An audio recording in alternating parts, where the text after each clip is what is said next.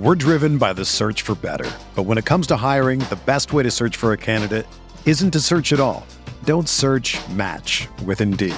Indeed is your matching and hiring platform with over 350 million global monthly visitors, according to Indeed data, and a matching engine that helps you find quality candidates fast. Ditch the busy work. Use Indeed for scheduling, screening, and messaging so you can connect with candidates faster. Leveraging over 140 million qualifications and preferences every day, Indeed's matching engine is constantly learning from your preferences, so the more you use Indeed, the better it gets.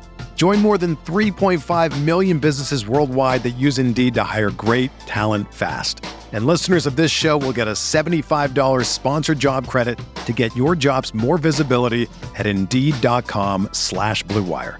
Just go to Indeed.com slash BlueWire right now and support our show by saying that you heard about Indeed on this podcast. That's Indeed.com slash BlueWire. Terms and conditions apply. Need to hire? You need Indeed.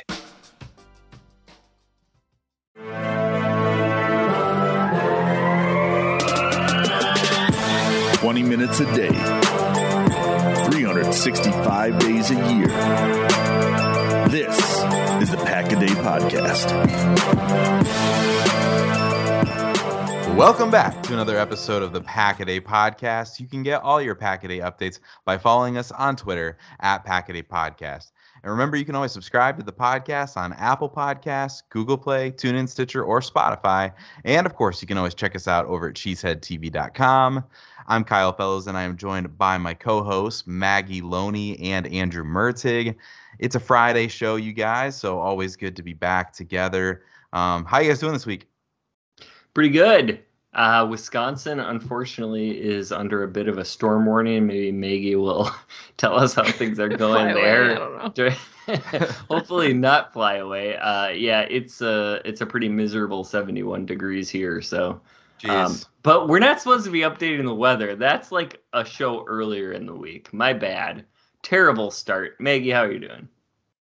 It's uh, 97 here, so I would take 71 degrees in like a heartbeat. But yeah, I mean, I love these shows. I love taking the deep dives e- each week. It makes me more excited for football season. So yeah, this has been a really fun season. Um, good weather, bad weather, it doesn't matter. Uh, we've spent the last several weeks focusing on what the Packers division rivals did this offseason. We've put these three NFC North teams under the microscope just a little bit and talked about their free agent additions, subtractions, their draft picks, and then discuss whether or not the rivals of the Packers got better or worse during this offseason. But of course, we know the NFC North only makes up six of the 17 games that the Packers will play in 2022. And so today, we're going to begin to look at the rest of the teams that the Packers will play um, on their upcoming schedule. We're going to talk about what they did over the course of the offseason and what kind of rosters the Packers can expect to face when they match up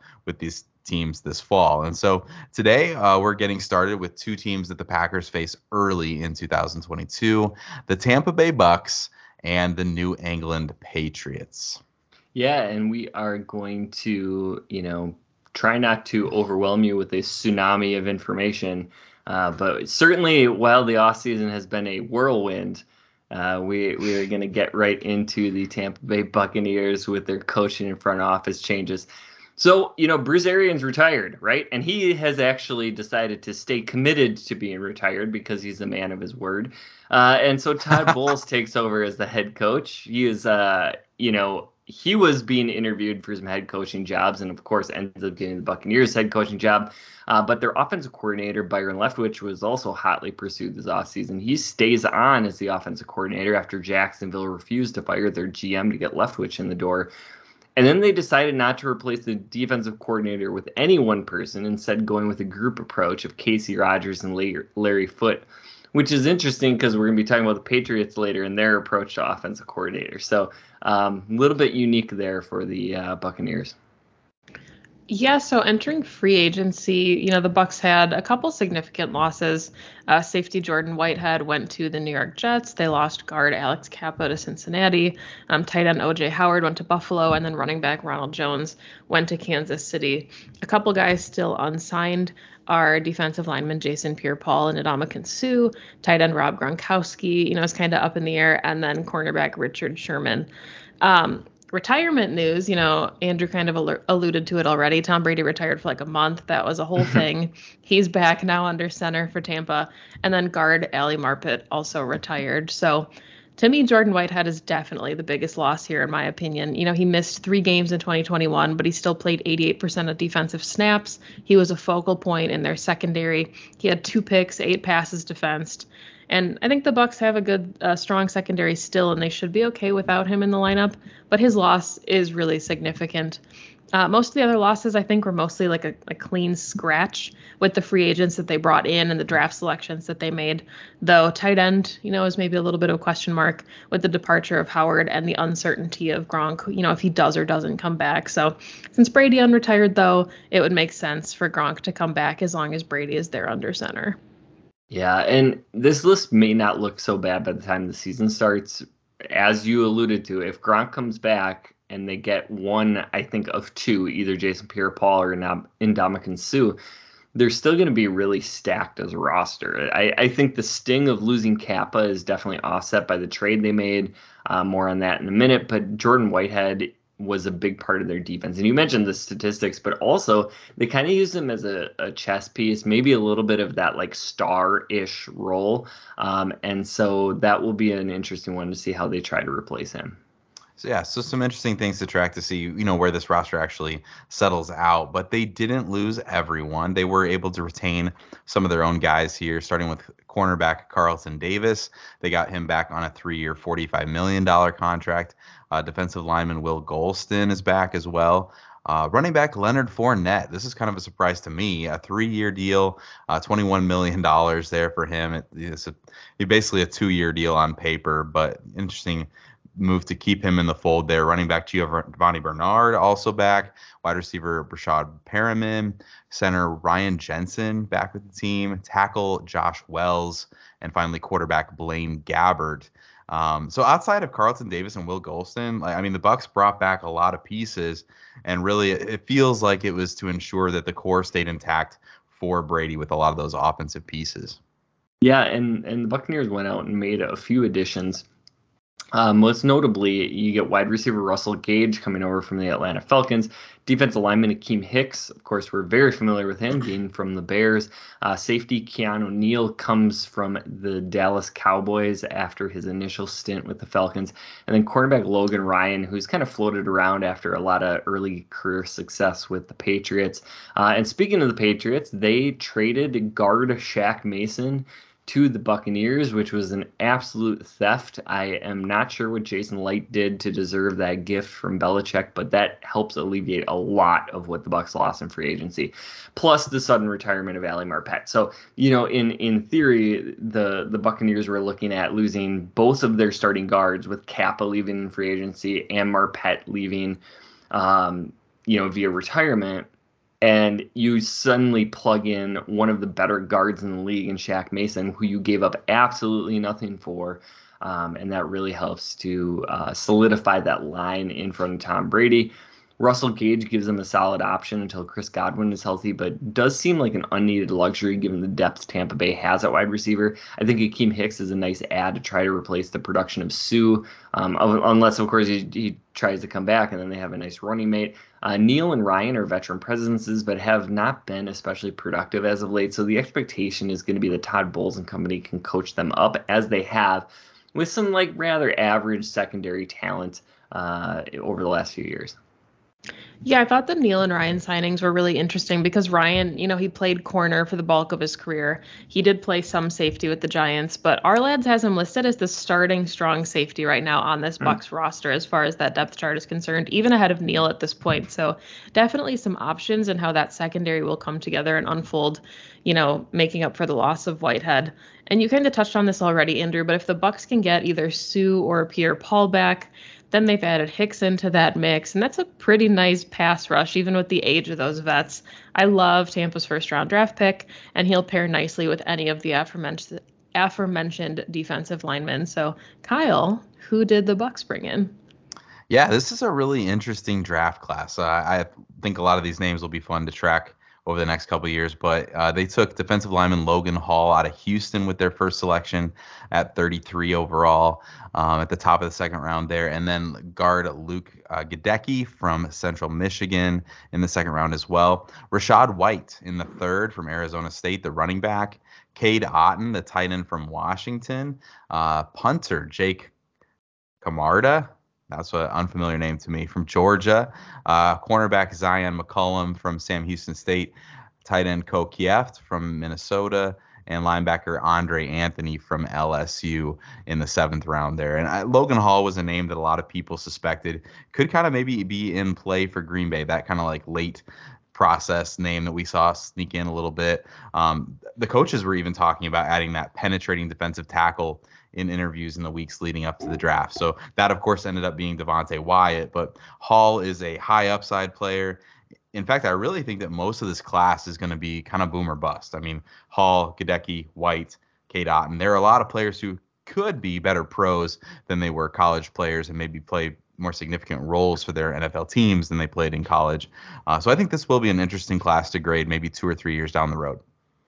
Yeah, I love the Logan Hall signing for the Bucks. He's versatile, and I think he can get after the quarterback from just about anywhere on the line, um, which is nice with that group that they already have in Tampa. The Rachaad White pick makes a lot of sense from a depth perspective behind Leonard Fournette, given that Ronald Jones obviously departed in free agency. Um, he could see some opportunities right away as a rookie.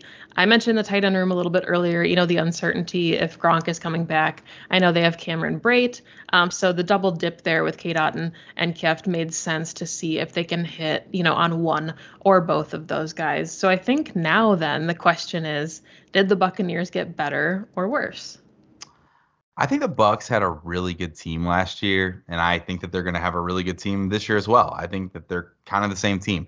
Now, if they don't get Gronk back, and if Suh goes elsewhere, I, I think you could start to make the case that they might have gotten slightly worse but this is still a really, really good football team. I do think the pieces uh, might take some time to gel just with some new faces coming in and new roles for this team. Russell Gage might play a big role early in the season. And then, of course, the defense needing to compensate for the Jordan Whitehead loss. Maybe this team plays a little bit below expectations for being the bucks early in the season, uh, just as those pieces kind of come together. But this is a very strong roster again in 2022. Yeah, I, I see what you're saying. I, I think from a talent standpoint, they do take a really small step back, but that's just on paper. I, I really think that this team is due for some regression based on their age. Like, this was a team that was constructed for a two year run, and Brady's unretirement just made them go out and it sort of forced their hand to like try to extend this as much as they possibly can, try to keep the roster together. You have Chris Godwin coming off an injury. You have an aging Brady, and despite you know his physical appearance, plastic surgery, and and seeming ageless, he will regress at some point, right? Like everybody does eventually. Uh, and another year of uh, there's another year on Shaq Barrett, Lavonte David, those secondary players.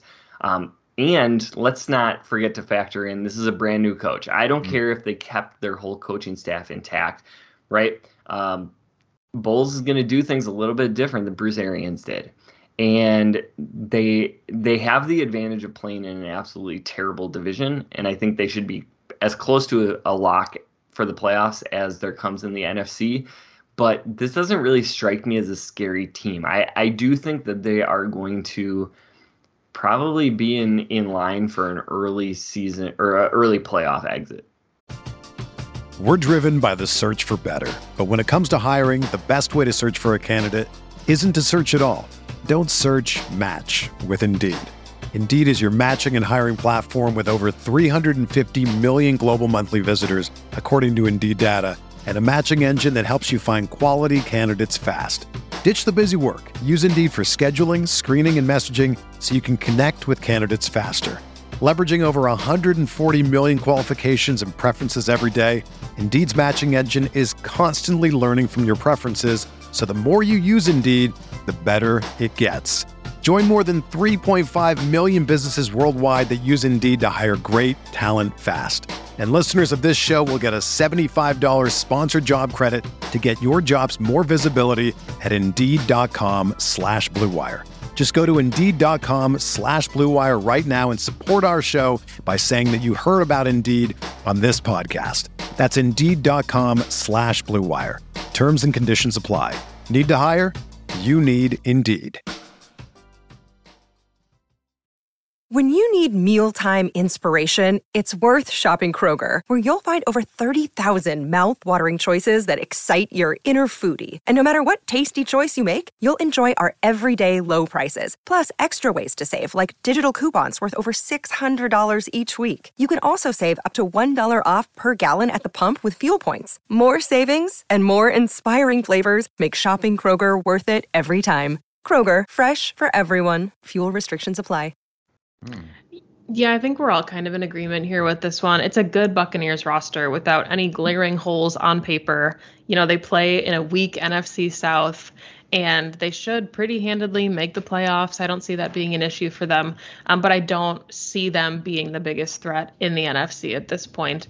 You know, they could, you know, luck out with some wins by playing in a weak NFC South and accumulating some wins that way, but yeah, I think that there's, you know, some bigger contenders coming out of probably the NFC West, for example.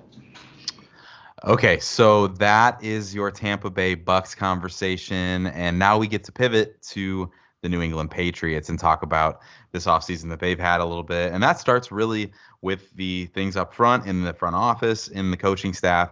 And they didn't experience a lot of big changes at head coach or GM. So it might be easy to kind of gloss over some of these changes, but they did experience some pretty significant change. We, of course, know that Josh Daniels uh, McDaniels got a new gig as the head coach of the Las Vegas Raiders. And McDaniels is loved and hated around the league, depending on who you talk to. But there's no doubt that he's had his fingerprints all over this Patriots team for a really long time. And now that he's in Vegas, New England is not really, you know, they've not expressed who will be leading the offense as the new offensive coordinator. Many suspect it could be a joint effort between Joe Judge and Matt Patricia, which is, I think, interesting to say the least. I saw an article that was published yesterday that said many believe that Matt Patricia is the most likely candidate to call offensive plays in New England. Um, he was the defensive mind back in the day when he was hired in Detroit, right? Um, under the idea that he was going to bring this great defense to the Lions organization. So, going to be really interesting to see how this works out there in New England. But regardless of if it's Judge or if it's Patricia or some combination or somebody else, they're going to have to pour into Mac Jones and continue his development. And it'll be really interesting to see if the offense evolves there in New England under this new leadership, or maybe if Belichick will just kind of micromanage the whole thing and keep it looking very much like we've seen in the last couple years. Yeah, and then they're they're going to be facing some roster transition in addition to that uncertainty at offensive coordinator. Uh, they end up losing their their uh, you know long time sort of backup center uh, slash chess piece and Ted Karras, who goes over to the Cincinnati Bengals to play center. Uh, they also traded guard Shaq Mason, of course. Convenient that we're talking about the Buccaneers today because we get to bring this up twice. Um, but that is a massive loss and arguably the best player on their entire offense uh, last year was Shaq Mason. They lose probably the best defensive player as well, and cornerback J.C. Jackson, who signs a huge deal with the L.A. Chargers, uh, and then you know some some longtime veterans, uh, linebacker Kyle Van Noy also ends up with the Chargers. Uh, Dont'a Hightower and Jamie Collins, also linebackers, um, are still free agents, so we don't know. They certainly uh, seem to play their best football in New England under Belichick, but um, it is uncertain at this point if they will be returning or not. And then some depth players, running back Brandon Bolden heads to the Raiders, uh, and then fullback Jacob Johnson, who who has actually been pretty solid. And there, you know, it's certainly a lack of true fullbacks across the league, um, and that is is certain to hurt the Patriots' run game as well. Yeah, I'm absolutely stating the obvious here, but JC Jackson is a tremendous loss for the Patriots. You know, he had a phenomenal season in 2021, made the Pro Bowl, was named an All Pro. He had an insane 23 passes defensed, which is just crazy to think about. 17 interceptions in the last two seasons combined. Uh, so losing, you know, Mason, we already talked about when we talked about Tampa was significant, but another really huge blow to the Patriots losing J.C. Jackson as well. And it certainly doesn't feel like they did enough in free agency, you know, as far as additions go, to make up for some of those really big losses that they had from that roster. Yeah, absolutely. And then they were able to re-sign a couple of players. Uh, Trenton Brown, the mammoth tackle, uh, does return to the Patriots, and linebacker Ja'Whaun Bentley. But that's about it because this team is pretty cap strapped. Yeah, of course. And then they've got some openings that they've got to fill. So they did make some additions. Corner Malcolm Butler was signed with the Patriots.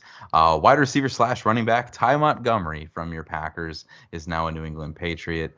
Um, wide receiver DeVante Parker was acquired via trade with the Dolphins. Safety Jabril Peppers comes over. Uh, linebacker Mack Wilson also acquired in a trade, this time with the Browns. And then cornerback Terrence Mitchell also brought in. I think the Malcolm Butler thing is kind of interesting considering his legacy, how he left New England, really not on the best of terms after being that Super Bowl hero. Uh, but DeVante Parker is the big one to me. New England kind of has this history of taking talented players on bad teams and finding ways to use them, um, or at least that's the attempt. It doesn't always work, but I kind of wonder if maybe the Patriots find a few more years here in Parker and give Mac Jones a legit weapon that he certainly needs as he continues to develop.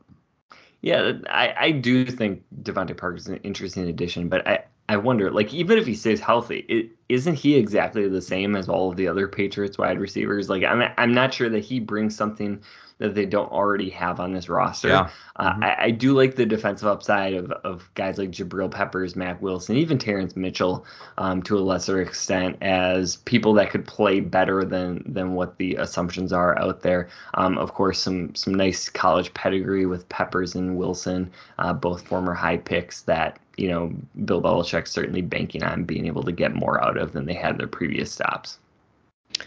Yeah, so as far as the draft class is concerned, you know, their first round pick was interior offensive lineman Cole Strange. Um, second rounder, they took Tyquan Thornton, wide receiver out of Baylor. In the third and fourth rounds, they snagged two corners, both with the last name of Jones from Houston and Arizona State, Marcus and Jack, respectively. Um, and then in the fourth round again, you know, they they brought in a running back, Pierre Strong uh, Bailey Zappe, the quarterback, uh, Kevin Harris, the running back in the sixth round, Sam Roberts, defensive tackle in the sixth, Chase uh, Chasen Hines, a center out of LSU in the sixth, and their last pick, another offensive tackle, Andrew Stueber out of Michigan. So lots of big guys on the offense, a couple corners, and you know I think the head scratcher in the first. Yeah, this draft was um, something all right. Yeah, I'm I'm not going to say strange because that joke is very played out, but it was it was something. Um, I from a value standpoint, just truly awful. Strange may very well be a starting guard, which is fine. Like he could go on and have a brilliant career, um, and I wouldn't be that surprised. But he could have been had in the second round, like without a doubt. Some would say the fourth, right? Like like the Rams sort of said in in their uh, you know interview during the first round. But if you really want him, if you really desire him, you're gonna get him in the second round if you want to. So I don't understand why you're overdrafting players like that. Thornton seemed like a fourth rounder to me. Marcus Jones, I I really liked. Awesome returner, could be a good corner, uh, a good slot corner someday. But like he also seemed like a fourth rounder. And then in the fourth round, they take Jack Jones, who's a 5'10 corner, and it's like you can only play one slot corner at a time. So who's playing outside? I don't know. Um, and then, I, you know, okay, I liked Pierre Strong, the running back out of South Dakota State. That's fine. But he is buried on the depth chart. And then you take a quarterback in the fourth round a year after taking Mac Jones in the first. Like I, I, I have literally no idea what Bill Belichick is doing here, and I'm stuttering and stammering because I don't know how to explain what this draft class is. This literally might be the most confusing draft class I have seen in the last like five years. I, I genuinely don't get it. It's very puzzling. And I mean, you mentioned that they took a running back who's buried on the depth chart. Then they took another running back who's buried below that running back who's buried on the depth chart in Harris, right? Just a few rounds later. So really interesting. Yeah, remember how upset Packers fans were when they took Love, Dillon DeGuara. Mm. Right. Put yourself in the place of a Patriots. Right. yeah, yeah. right? Like you just made the playoffs with a rookie quarterback, and then you go out, you give away a, a guard who's probably Pro Bowl level, maybe a little bit under that, and then you overdraft a guard in the first round to replace him. Then you take a wide receiver whose best trait is running deep down the field after you traded for a wide receiver with the Dolphins whose best trait is running straight down the field. Then you take two undersized corners, a running back who's probably not going to see the field this year, a backup quarterback, and then the rest is, you know, sixth and seventh rounders. What? Yeah, it's it's kind of wild. And we talk about we, we just did the Bears show a couple weeks ago, right? And a lot of people have ripped on the Bears and their inability to support Justin Fields, or at least that's how it looks on the surface. But I would say that the Patriots are guilty of just the same thing, right? Like it seems like Mac Jones played pretty well in his rookie year, but then, like you said, you bring in wide receivers who run nine routes and you know you lost a key offensive lineman piece it just feels like they didn't diversify that wide receiver room i just I, i'm i just think it's unfair that we've ripped on the bears for that process but bill belichick kind of gets a pass for really i mean mac jones looks like they might have at least hit a double with that pick support him and, and get the best out of him that you can it just doesn't make any sense to me so i don't know head scratchers all around but uh, that's our process, guys. We've gone through it. We've been trying to be objective here. Did the Patriots get better or did they get worse over the course of this offseason? Yeah, well, they got worse. And I, I don't necessarily understand the direction that they're taking. Like, Bill Belichick is one of the, if not the greatest head coach in NFL history, period.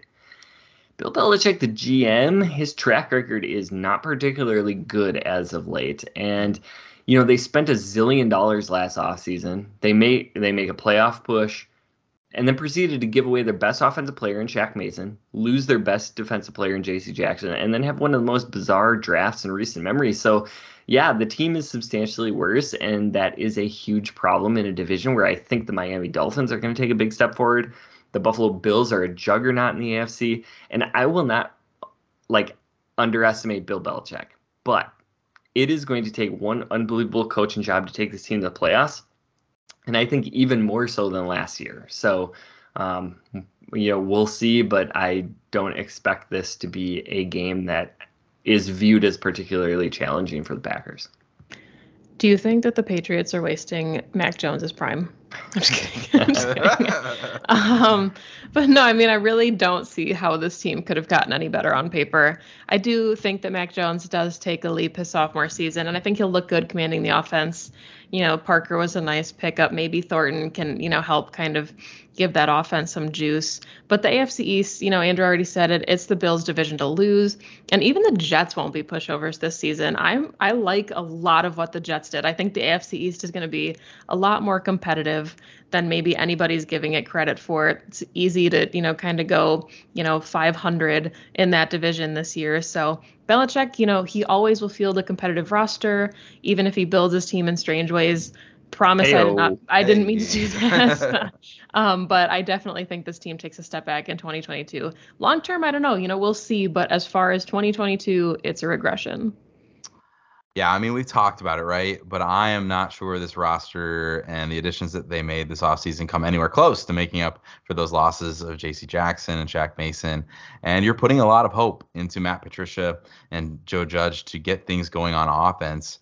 And I mean, Andrew talked about like maybe Belichick is just going to put all this on his back and do it. But I mean, I think when you consider those coaching openings as well. Like, I mean, there's a lot of holes on this team, and he just didn't do that much from a talent perspective to surround Mac Jones. And I'm not sure you get points for overpaying for DeVante Parker in a trade and overdrafting Tyquan Thornton too early. So, I mean, obviously that's that's our on the surface reflection, and that could be totally wrong in a couple years. But it's hard for me to say that this team got any better either. Yeah, so the Packers played these two teams week three and week four. Uh, week three is the Packers at the Buccaneers, September 25th. That should probably be a hot game in Tampa. Uh, that is a 3:25 Central kickoff, so it'll be 4:25. Hopefully, hopefully cooling off a little bit, um, as I'm sure the Buccaneers will be wearing their home whites. And then the Patriots play in Lambeau uh, week four on October 2nd. That is also a 325 Central kickoff. Um, so should be two really interesting games against two teams that uh, you know made some minor adjustments this year, and, and we talked a little bit may, maybe some regression in sight, but um, definitely two games that that should be really interesting to see play out. But that is all the time that we have for today. This has been the Pack a Day Podcast. You can find Kyle on Twitter at Packer underscore pundit. Find Maggie at Maggie J. Loney, and I am at Andrew Mertig. Please subscribe and consider giving us a five star review. You can catch Kyle, Maggie, and myself every single Friday. Next week, we'll be back breaking down more of the Packers' 2022 opponents. Thanks for listening. And as always, remember.